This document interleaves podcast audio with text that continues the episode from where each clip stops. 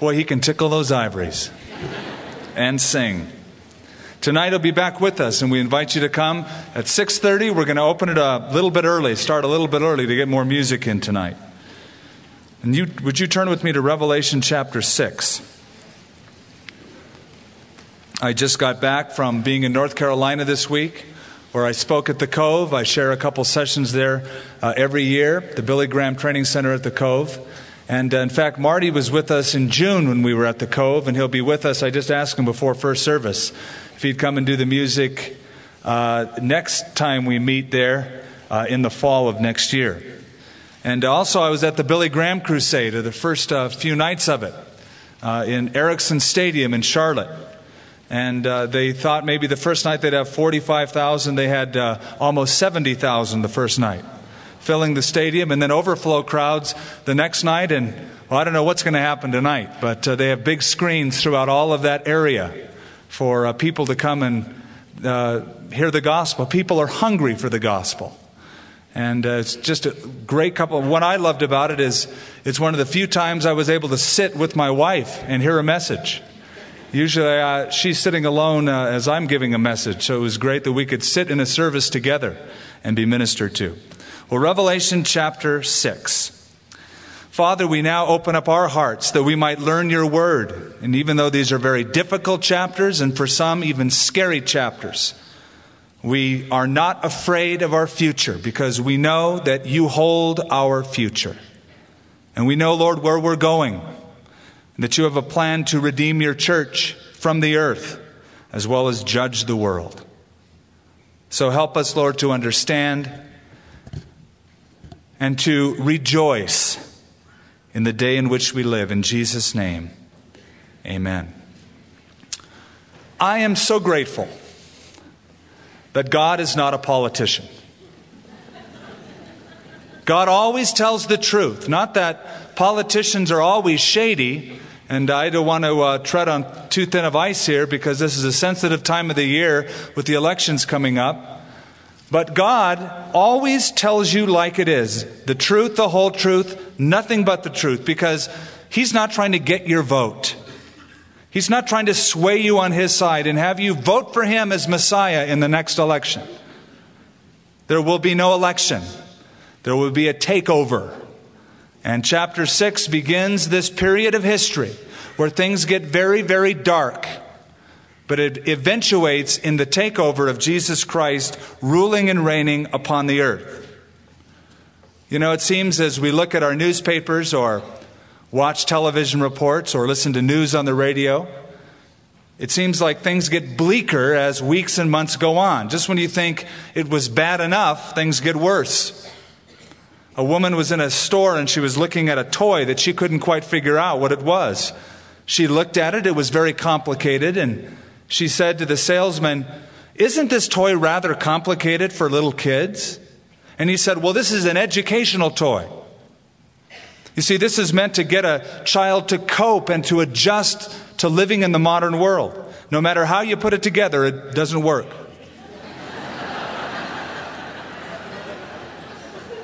And it seems that no matter who's trying to put the world back together, it just doesn't work. Things get bad, they're worse. Chapter 6 begins what you might call the action part of the book of Revelation. It sounds sort of like a Western as it opens up. Four riders ride their horses through town, so to speak. And they bring with them some evil tidings that come upon the earth. And you might picture cowboys riding the range as we go through this. Um, and I'll tell you right now, we're entering into some scary territory. But there's a purpose behind it. A cowboy was applying for insurance, and he walked into the insurance agent's office and he went through the routine questioning. The agent said, Have you had any accidents in your life? He said, No, I haven't had any accidents. He said, though a steer kicked me in the ribs once and broke two of them, and a rattlesnake bit me on the ankle. And the agent said, Well, wouldn't you consider those accidents? He said, No, I think they did it on purpose. And you might think, going through the book of Revelation, this is just haphazard, random accident. No, there's purpose behind all of the judgments. Well, let's read the first eight verses. That's what we're going to deal with today. The four riders that come in this chapter. Now, when I saw, or I saw when the Lamb opened one of the seals, and I heard one of the four living creatures saying with a voice like thunder, Come and see. And I looked, and behold, a white horse. He who sat on it had a bow, and a crown was given to him, and he went out conquering and to conquer. When he opened the second seal, I heard the second living creature saying, Come and see. Another horse, fiery red, went out, and it was granted to the one who sat on it to take peace from the earth, that people should kill one another. And there was given to him a great sword. When he opened the third seal, I heard the third living creature say, Come and see. So I looked, and behold, a black horse and he who sat on it had a pair of scales in his hand.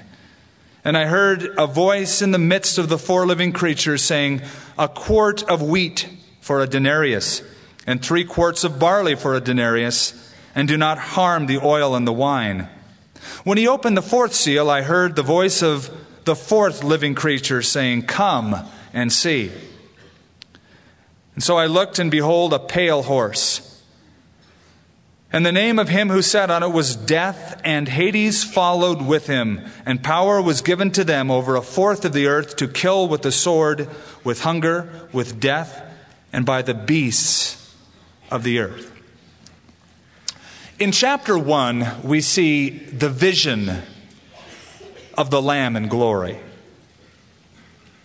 In chapters 2 and 3, we see the churches of the Lamb, seven of them.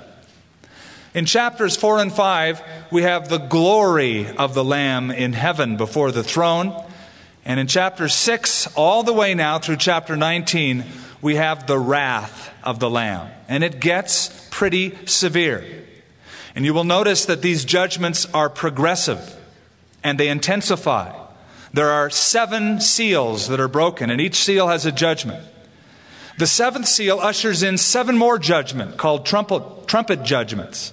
The seventh trumpet judgments then usher in seven more final judgments called bowls of wrath that are poured out upon the earth.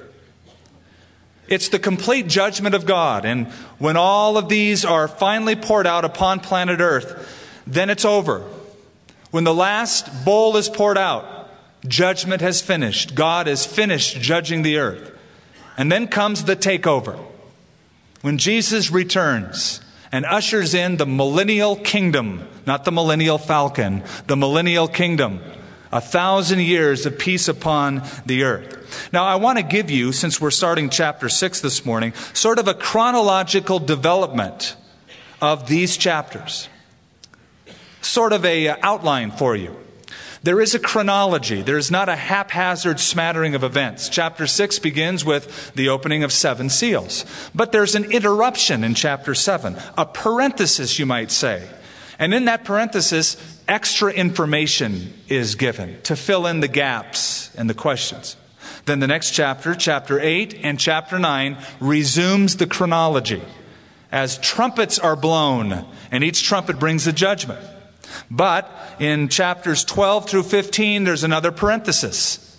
Additional information is given. Then the chronology continues once again in chapter 16 as the bowls of wrath or the vials of wrath are poured out upon the earth. But then there's another parenthesis, and that's in chapters 17 and 18. Special information is given. Then chapter 19 continues and concludes with the wrath of the Lamb and uh, that's the chronology of these chapters. Let's begin with looking at how this tribulation begins, how it commences. I want you to notice the word when, W H E N, in verse 1. Now I saw when the Lamb opened one of the seals. And again in uh, chapter th- uh, verse 3, when he opened the second seal. In verse 5, when he opened the third seal. Chapter uh, verse 7, when he opened the fourth seal. I draw your attention to those words because it's a very specific when. It's a special time in history called the tribulation period. It is a when that is unlike any other period of history. The world has not yet seen it. If you think it's been bad in the past, it can't hold a candle to what's coming. It's a very dark period. Now, think for a moment of all of the dark periods in history that you can think of. Perhaps you think of, well, the Dark Ages. That was the age when enlightenment and progress was sort of stifled. We think of the Civil War in our country, or World War I, World War II, when nations of the whole world were embattled against each other. We think of the Great Depression, perhaps. But all of those were troublesome times, but again, they pale in comparison to what is coming. I don't know if you knew, knew, this or not, but more space in the Bible is given to the tribulation period than even the second coming of Christ. It's written about in more places throughout the scripture. It's called the tribulation, it's called uh, the wrath of the Lamb, it's called the day of the Lord, it's called the 70th week of Daniel. Uh, there's many names given to it. Let me give you a smattering of descriptions of this day. Jeremiah predicted it in chapter 30, verse 7. He said, Alas, for that day is great, so that none is like it. It is a time of Jacob's trouble. Daniel 12 tells us, There shall be a time of trouble such as never was since there was a nation, even to that time. Jesus said in Matthew 24, For then there will be great tribulation such as has not been since the beginning of the world until this time, no, nor ever shall be. That's quite a statement. He said it's the worst period of human history. Now, you might look around at the world today and say, could it get any worse? It's pretty bad right now. How could it possibly get any worse than all the revolutions, war, terrorism, carnage?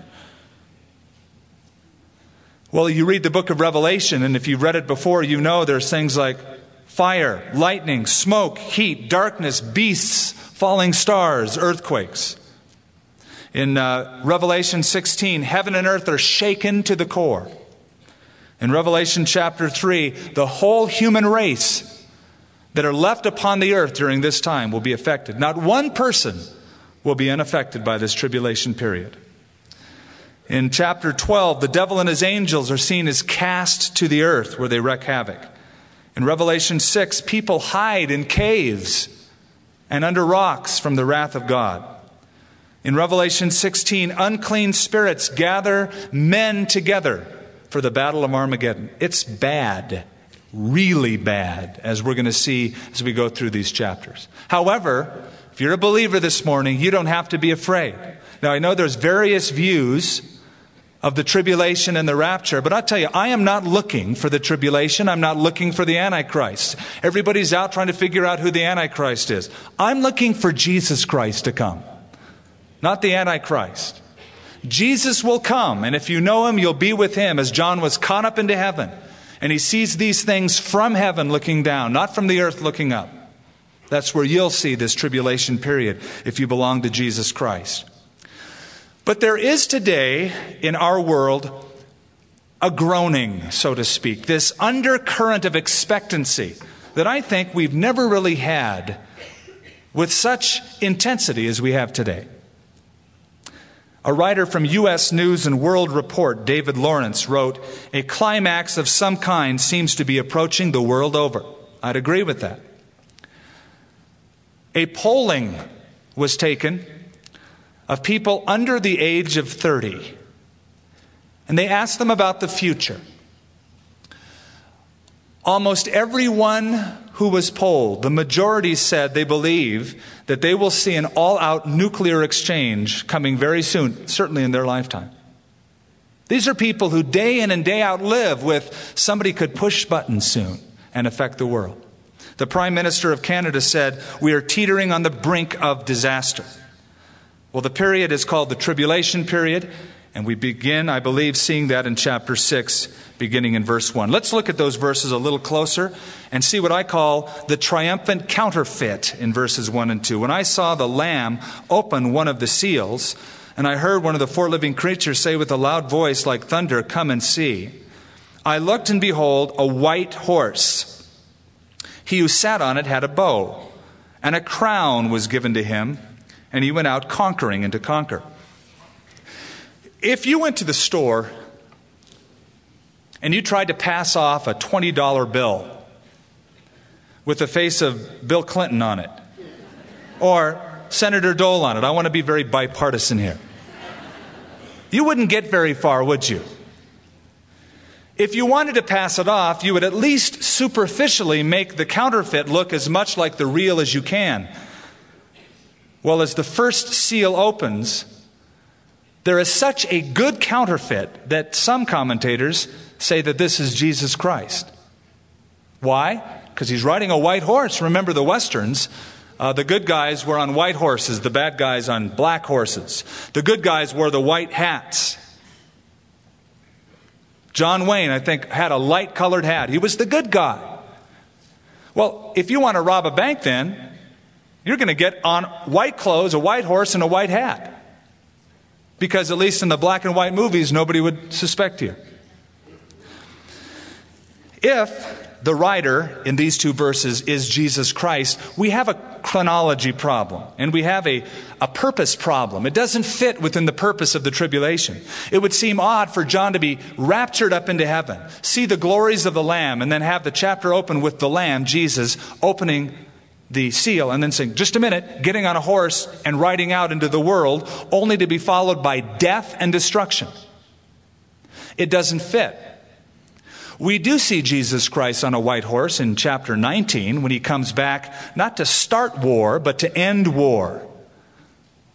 But I believe this is not Jesus Christ. In fact, I'd like you to turn with me to chapter 19 for just a moment. And let's look at Jesus Christ coming after the tribulation is finished. The great thing about chapter 19 is we don't have to guess who it is the names are given. Verse 11 Now I saw in heaven, I saw heaven opened, and behold, a white horse. And he who sat on him was called faithful and true, and in righteousness he judges and makes war. His eyes were like the flame of a fire, reminiscent of the vision in chapter 1. On his head were many crowns. He had a name written that no one knew except himself. He was clothed with a robe dipped in blood and his name is called the Word of God. And the armies in heaven, clothed in fine linen, white and clean, followed him on white horses. Now out of his mouth goes a sharp sword, that with it he should strike the nations. And he himself will rule them with a rod of iron. He himself treads the winepress of the fierceness and the wrath of Almighty God. And he has on his robe and on his right, on his thigh, a name written King of kings and Lord of lords. Now, you see the difference there. The uh, writer in chapter 19, Jesus Christ, the Word of God, faithful and true, King of kings and Lord of lords, he's called, has many crowns on his head. The word in Greek, diadema, the diadems, many diadems. This is the crown of a sovereign ruler. The crown of the one in chapter 6 is the Stephanos in Greek. It would be the crown that a runner of a marathon would get, a little laurel wreath, a temporary victor, a crown that would fade. Moreover, in chapter 19, Jesus Christ has a sword that he goes after his enemies with and puts war completely out of the picture after this. Whereas in chapter 6, the writer has a bow, not a sword. There's no arrows with him, but he comes with a bow. The first mention of bow takes us back to the book of Genesis, a guy by the name of Nimrod, the mighty hunter who defied God and was the first world monarch. And he set up the Tower of Babel, which eventually became Babylon.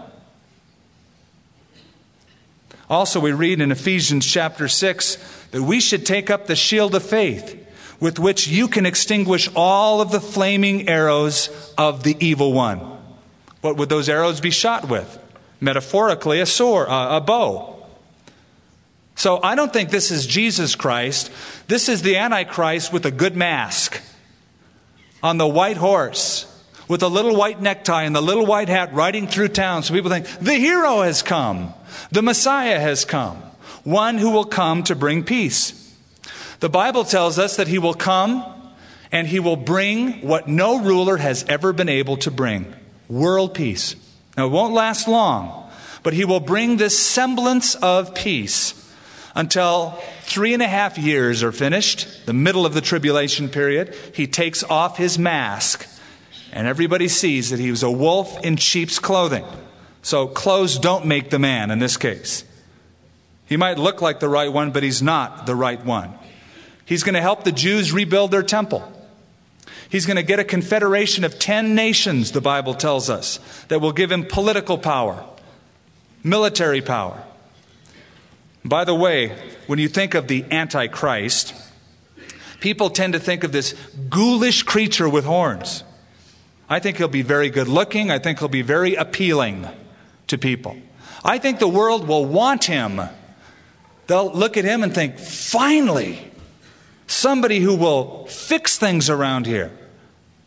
Somebody who will tell us the truth, our friend, the one who will bring peace to the world. One commentator said he will have the oratorical skill of a John Kennedy, the inspirational power of a Winston Churchill, the determination of a Joseph Stalin, and the vision of a Karl Marx. He'll have the respectability of a Gandhi, the military prowess of a Douglas MacArthur, the charm of a Will Rogers, the genius of a King Solomon. But he will be designed to be a counterfeit second coming, the Messiah to replace Jesus Christ. In the middle of the tribulation, he'll come at a time of peace, bring peace. In the middle of it will come the abomination of desolation. Daniel spoke of it, Jesus spoke of it. He'll take off the mask. And the Apostle Paul said of this man, He opposes and he will exalt himself above all that is called God. And he will be demanded, he will demand that people worship him worldwide.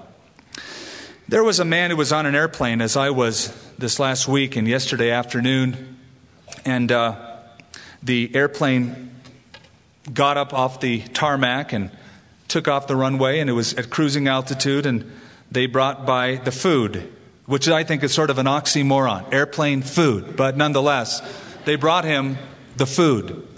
And it was all wrapped up in the little cellophane. And he opened it up and was about to eat his salad, but he noticed this huge honking cockroach sitting on his salad.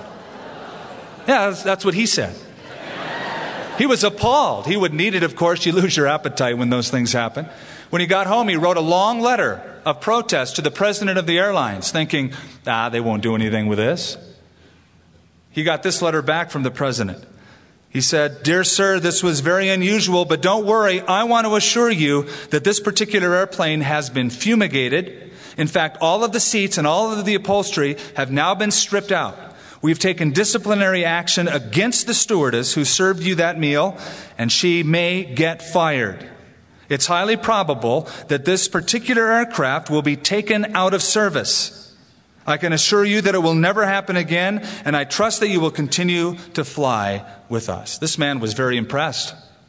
Wow, just a letter did all that. That's pretty amazing. These are great guys. But then he noticed attached to this little response letter was his original letter that just accidentally got stuck to it and he turned it over where he had written the letter of protest. At the bottom of the letter, in ink, were written the words, reply with the regular roach letter.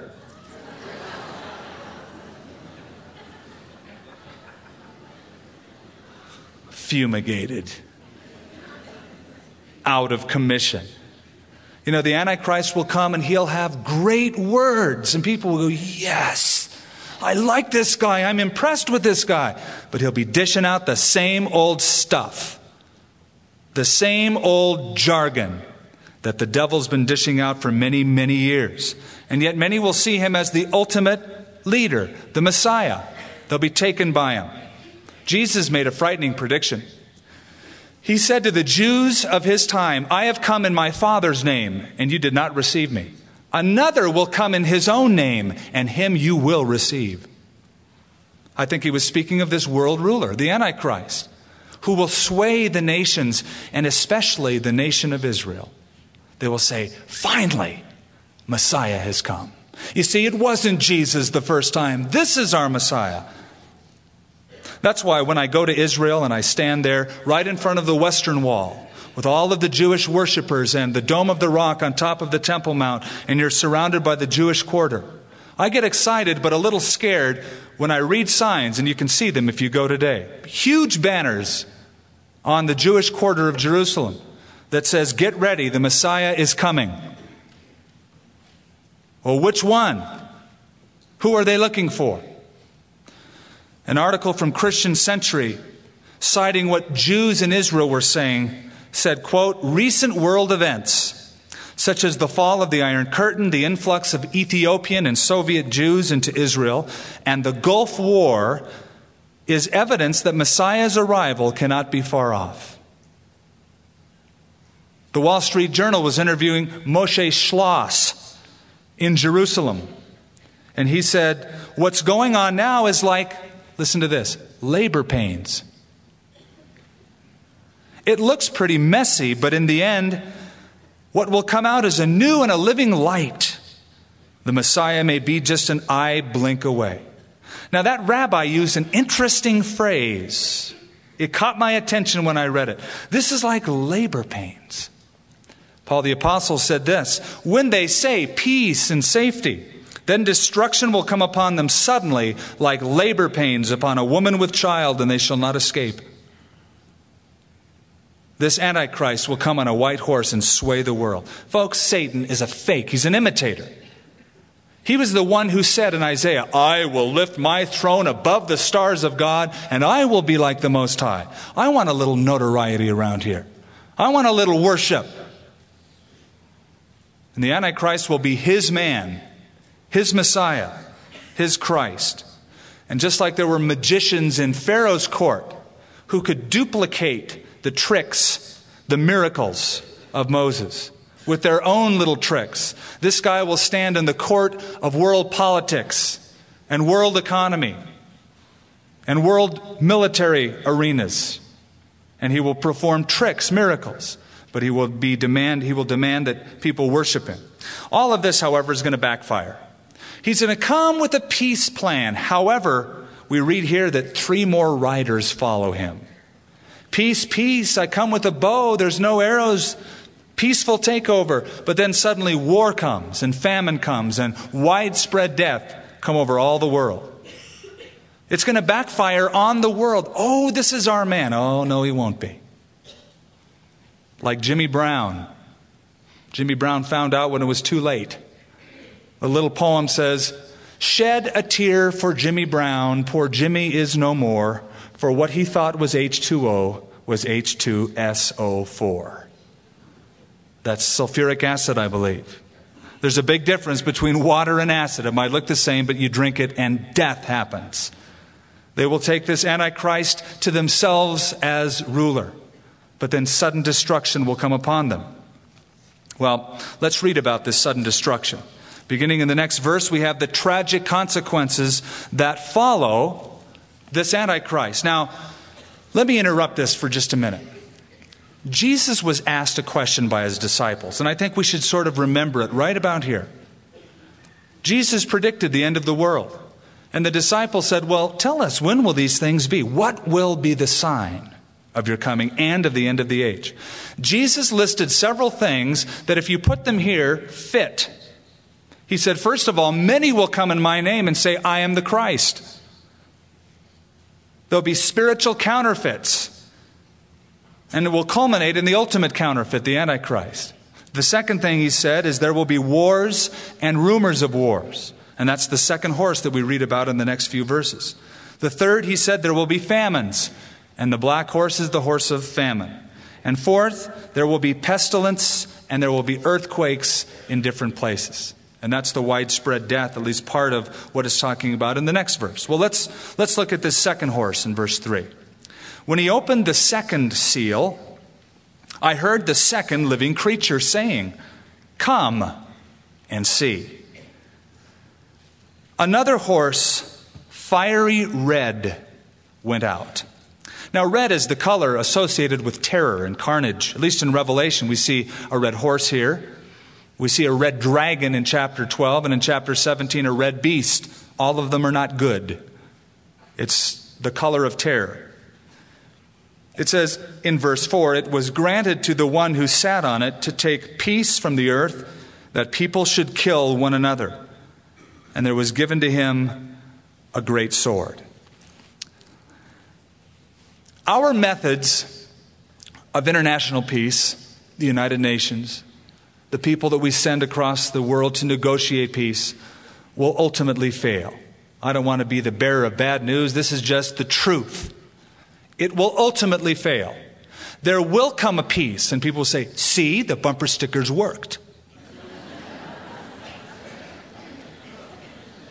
but it will be very short lived, and all the visualizing world peace will not help as the second rider comes in on a red horse and brings in war. You know, um, every candidate that uh, I've read about, political candidate, promises peace. Invite, vote for me, and I'm going to bring peace. That's what we need. And this world is in a bad place because of the other guy. And after World War I, uh, the presidential candidate said, If you vote for me, never again will our troops have to go overseas and fight a war. Then World War II happened, another war subsequent to that. And then, as soon as the bombs were dropped, the president who dropped them started talking about peace. You say, Where is the peace? Well, actually, if you tally up history, 8% only, only 8% of history has been a time of peace. The rest has been a time of war. 8%. There's been more war than there's been peace as long as man has been on the earth. In 3,100 years, 8,000 peace treaties, formal agreements have been broken. Now, we've always had war. But Jesus said it will be like a woman giving birth. That wars will happen with more frequency and intensity. And we watched the Gulf War on television. And I stayed in the Al Rashid Hotel in Baghdad last year, where CNN filmed all of what you saw. And we saw how a war can be very intense. How just in a short period of time we can muster so much firepower, smart bombs to hit their targets that just can wipe out a military army. But is it getting more frequent? I wanted to read an article I found from USA Today. Richard Staar, International Studies Director at the Hoover Institute of War, Revolution, and Peace in Palo Alto, California, said, quote, There are more wars with more people killed all over the world than 10 years ago. True, it's been several years since the world major powers last bombed and shelled each other, but on any day, soldiers are firing in 30 to 40 nations or more. Wars of liberation, territorial disputes, religious principles, the Center for Defense Information estimates that the number killed since early 1970s is at anywhere from a conservative 4.5 million to a more realistic 7.1 million. Body counts vary.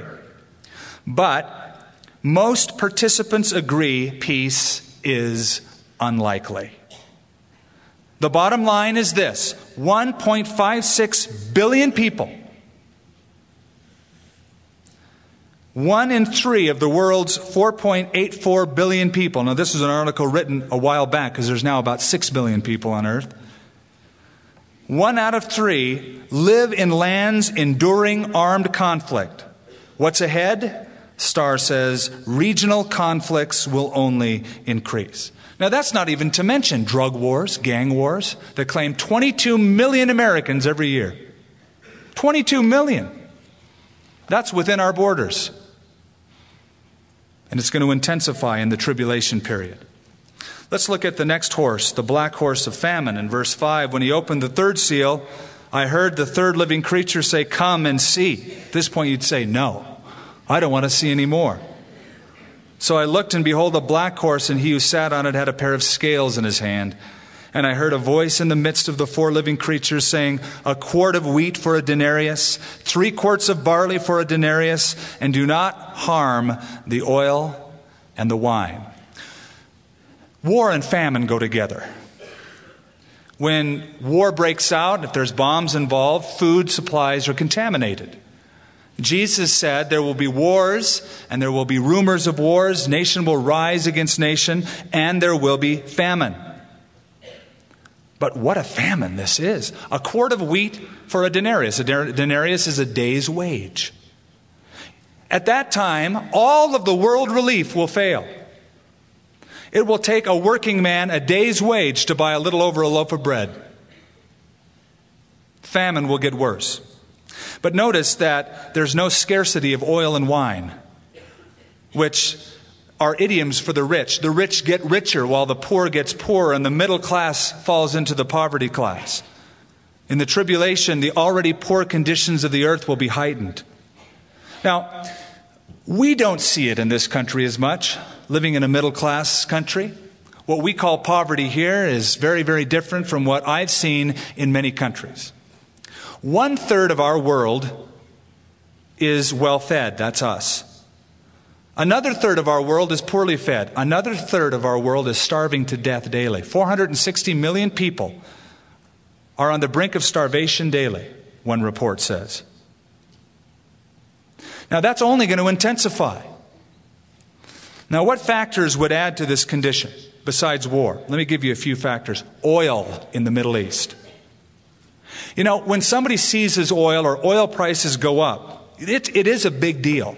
You know, for us, it's just an inconvenience. You know, some people say, the oil, it's unimportant. Well, just think about it. For us, it's like, okay, a few more cents at the gas pump. But think of those people living in already famine conditions where they need oil to run tractors to work in the fields with their crops and oil for fertilizers. You increase oil prices and it could kill more people. Very, very critical. And then there's pollution, chemicals, acid rain. Science tells us that food today has less nutritional value than the same food 20 years ago. Then there's population. You know that it took from the beginning of history to 1850 to produce 1 billion people? That's a long time from the beginning of man to 1850. But it took from only 1850 to 1930 to produce 2 billion. From 1930 to 1960 to give us 3 billion. And only 15 more years up till 1975 to give us 4 billion. Now there's about 6 billion people on the earth, and there's an exponential increase of people, which means conditions will worsen. That is just fact. Add to that a fourth factor tribulation. And Antichrist turned wild, bringing in carnage and war, and perhaps even nuclear war. Do you remember Chernobyl? When that explosion happened at that plant up in the Soviet Union? Cows that produced milk in Europe were contaminated. They had to throw away milk in Europe. Imagine what nuclear bombs would do if they were released to different parts of the earth. Then there's the fourth horse, and we'll conclude with this the widespread death, pestilence. Verse 7 When he opened up the fourth seal, I heard the voice of the fourth living creature saying, Come and see. And of course, there has to be a command because John wouldn't want to anymore. So I looked, and behold, a pale horse. And the name of him who sat on it was Death, and Hades followed with him. And power was given to them over a fourth of the earth to kill them with the sword, with hunger, with death, and with the beasts of the earth. Can you imagine a fourth of the world's population, well over a billion people, being killed? It goes from very bad to worse. The result of famine is death on many fronts. There, there's actually kind of four things that will contribute to this over 1 billion people being killed. Notice sword, hunger, death, beasts. With famine comes malnutrition. With malnutrition comes the breakdown of the immune system. And I found something interesting here. It says uh, people will be killed by the beasts of the earth. Now, I don't know what that means. Maybe beasts will attack people at random, perhaps. But I was reading an article the other day in the Charlotte Observer how scientists are very heightened. They're frightened now because people are not donating their organs when they die corresponding to the number of people who need them who are alive. And so scientists are turning to animals to take the organs of monkeys and baboons to transplant them in human beings. Well, you can see the problems that that would create viruses, bacteria. They said the thing that scares us the most is a strain of the Ebola virus being transmitted from animal to human, or the simian immunodeficiency virus, which is very similar to AIDS in the human in human beings. Scientists are afraid of this. Widespread death during this period of time. Now all of this was unthinkable. If you were to read this and have a sermon like this a hundred years ago, I think people would sort of be amused at best. Unthinkable that you could have weapons of mass destruction a hundred years ago that could ever produce something like this, even 80 years ago. But today it's not unthinkable, it's very real, it's at our doorstep. Now, I want to sort of close with a, uh, a prophecy. The guy who wrote this, said this, didn't know he was prophesying, but it's very profound. It was written in 1860 by a French chemist, scientist named Pierre Berthelot. He said, quote, within or inside of 100 years of physical and chemical science, man will know what the atom is. It is my belief that when science reaches this stage, God will come to earth and he will say to humanity, Gentlemen, it's closing time. He said that in 1860. He predicted the unleashing of the atom and that God will have enough and say, It's over. Well, chapter 6, we see the curtain sort of closing, the first part of that closing scene, closing time starting.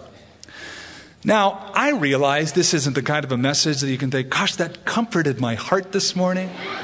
I'm going to memorize those passages and make them my life verses. But I'll tell you this I'm glad I'm a Christian. I don't look with fear to the future. It's scary now, it will get scarier. God has the future, it's under control. Satan will come in, he will bring in all of this carnage. God ultimately is overseeing it as sovereign God, as a means to purge the earth and judge the earth. But you know what I take rest in today? The word Antichrist instead of Christ, against Christ. Contrast the Antichrist with Jesus Christ. Think of that as you leave this morning. Everything the Antichrist is, Jesus is not. And everything the Antichrist is not, Jesus is. The Antichrist is a fake, he's an impostor. Jesus is called faithful and true. You can rely on him. The Antichrist brings a false peace, followed by war and destruction. Jesus Christ is called the Prince of Peace. He will give you peace even when circumstances around you are chaotic. In the wake of the Antichrist comes famine and death. Jesus said, I'm the bread of life. Whoever comes to me will never hunger. The Antichrist will be everything the world says it wants. Jesus Christ is everything the world truly needs. And you might say, I don't want Jesus. You're set up for this guy who's coming. The good news is, is that those who know Jesus Christ not only have this peace, but are saved from the future wrath God has not appointed us to wrath, but to obtain salvation. I rejoice that I'm found in Jesus Christ. He's everything I need, He's everything you need. And maybe you don't know Him personally today. And I'm going to ask you after this service if you'd go to the prayer room and meet with some of the pastors and counselors and give your life to the Prince of Peace. Father, we thank you for the Word of God so plain and clear. So many times the Bible predicts a coming world ruler who comes with a peace plan, with great swelling words, who brings nations with him and controls their military, their economy, who comes with a way to heighten economic prosperity in the world with a mark. And yet he's a fake, he's an impostor. Thank you, Lord, that we know the true and the living God, the real Messiah, Lord, I pray that not only would we as believers daily commit ourselves to Jesus, but Lord, that many here in reading of the Antichrist who don't know you yet would surrender their life to the real Christ, to Jesus Christ. It's in His name we pray. Amen. And we pray. Amen. And we pray. Amen. And we pray. Amen. And we pray. Amen.